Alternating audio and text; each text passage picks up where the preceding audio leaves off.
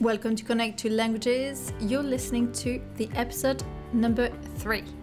Hi, this is Nolwenn. I've been a language teacher since 2010 and I created this podcast to help you create a positive connection with languages and, in particular, with English.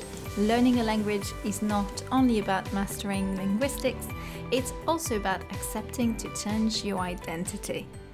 If you live in a foreign country, then I'm sure people ask you all the time where you're from.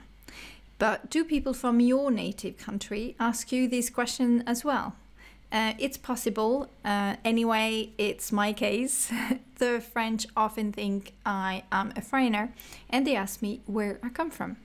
Now let's talk about that today. But before, if you want to react to this episode and share your experience, find me on Instagram. You can go to my Facebook page or send me an email. And if you're looking for English lessons or French lessons, then you will find all the information on my website where you will also find the complete transcription of this episode with the full French translation.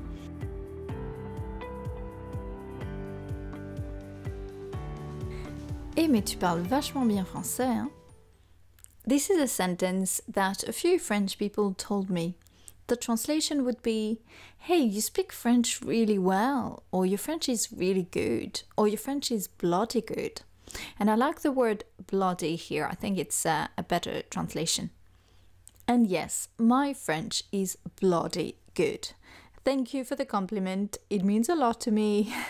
Why am I saying this? And quite a few French people I met abroad or here in France praised me on my ability to speak French, which is actually my mother tongue, and it's been a long time since it started happening to me. Personally, it makes me smile when people praise me on my ability to speak my native language. Well, it's true that I've been practicing it for years, um, always, after all. But why do they praise me? This is a question that I've asked them, by the way. Well, not to everyone, because it would be weird, uh, since it often happens during small interactions in stores, etc. So I will try to answer the question why do people, including French people, think that I am not French? Now, let me point out it's true that when French people meet me in an international context and they hear me speak English or Spanish, they don't necessarily expect me to be French. But now I'm talking about when French people meet me in a French speaking context, I speak French to them, but they think I am a foreigner. And they tell me, You have an accent, where are you from? That said, uh, they are not able to identify my accent, they don't know where I'm from to me, it's not so much that I have a foreign accent. I'd be more inclined to say that I don't have a specific regional accent. Uh, this lack of familiarity or uniformity misleads them. First, I think it's because I didn't grow up in one place, even in France, because of my father's work, who was in the military. We moved around a lot. I was born in the south of France, and then we moved to the south of Brittany, and then to the Paris suburb, and then when I was 11, we went to Guinea in West Africa. It's a country where French is one of the official languages, but it is not the same French. The intonations, the choice of words, the expressions, the accent, they're all different. And then I was at the French school over there, and so there was a mix of cultures in my school Guineans and uh, French. And I'll make a small parenthesis here, given that the French did not all come from the same region either. So, even within the French community, there was a wide variety of regional accents. And then there were also the French who had grown up over there. So they spoke more like the Guineans than the French from France. Um, and then for the other nationalities, there were also a lot of Lebanese, um, Africans from many countries like Morocco, Senegal, Ivory Coast, and in my year group, uh, there were also an American and a Korean. I was really immersed in an international environment for three years when I was a teenager. Adolescence is a time when we shape our personality. When we're young, you want to be part of the group, it's natural, so it definitely affected my way of speaking. Above all, the speaking speed rate. It is true that in Guinea, people speak more slowly than in France. When I returned to France, people often commented on that. They would say, You speak slowly.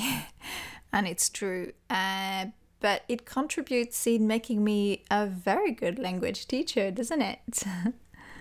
the second thing that really affected the way I speak was uh, living in foreign countries and speaking other languages on a daily basis. First in Ireland, then in England, and later in Argentina. Pronunciation varies so much from one language to another. We don't use the same muscles, we don't use the same sounds, the same rhythm, the same intonations, and all these changes uh, the way I speak. The choice of words too. The other day, a French guy at a party asked me where I was from, as usual, and then he said, uh, It's funny, you often say totalement. You know, to react to a comment uh, with which I agree, I often say totalement, which comes from totally in English. And it's absolutely correct, but the French would be more likely to say um, carrément, which means totally, or you bet, and uh, it's, it's quite informal, carrément. And then it's not just the language, there are language tics, like uh, those filler sounds that we use when we think. In France, we say e or e, but sometimes I say e, which is rather a sound that Spanish speakers use. And there are also physical gestures that vary greatly from culture to culture. So the Argentinian gesture to say, I don't know, is anchored in my communication. well, I also keep very French sounds like which also means I don't know or I have no idea. How do I feel when French people don't identify me as one of their own? Well, at the beginning, it upset me a little because I was tired of the much asked question, Where are you from? Uh, if you live abroad, this is a sentence you probably hear every day. It can be tiring, and I lived abroad between 2006 and 2018, so I was constantly asked this question. But I did not expect to have to answer it again when I returned to live in France. Having said that, in the end, I like it. I think it suits me. I am neither from here nor from elsewhere, rather from everywhere. to conclude, I want to tell an anecdote that I find cute. I have a dog. I adopted a dog from Argentina, and I don't know anything about his background. He's a mixed breed for sure, but um, a mixed breed of what? Of what breeds? it's hard to say. In the street, people regularly ask me what breed he is, and I always answer that I have no idea, but um, he's unique. And we often say that dogs and their owners look alike. And my dog and I are always asked where we're from, and I find it funny.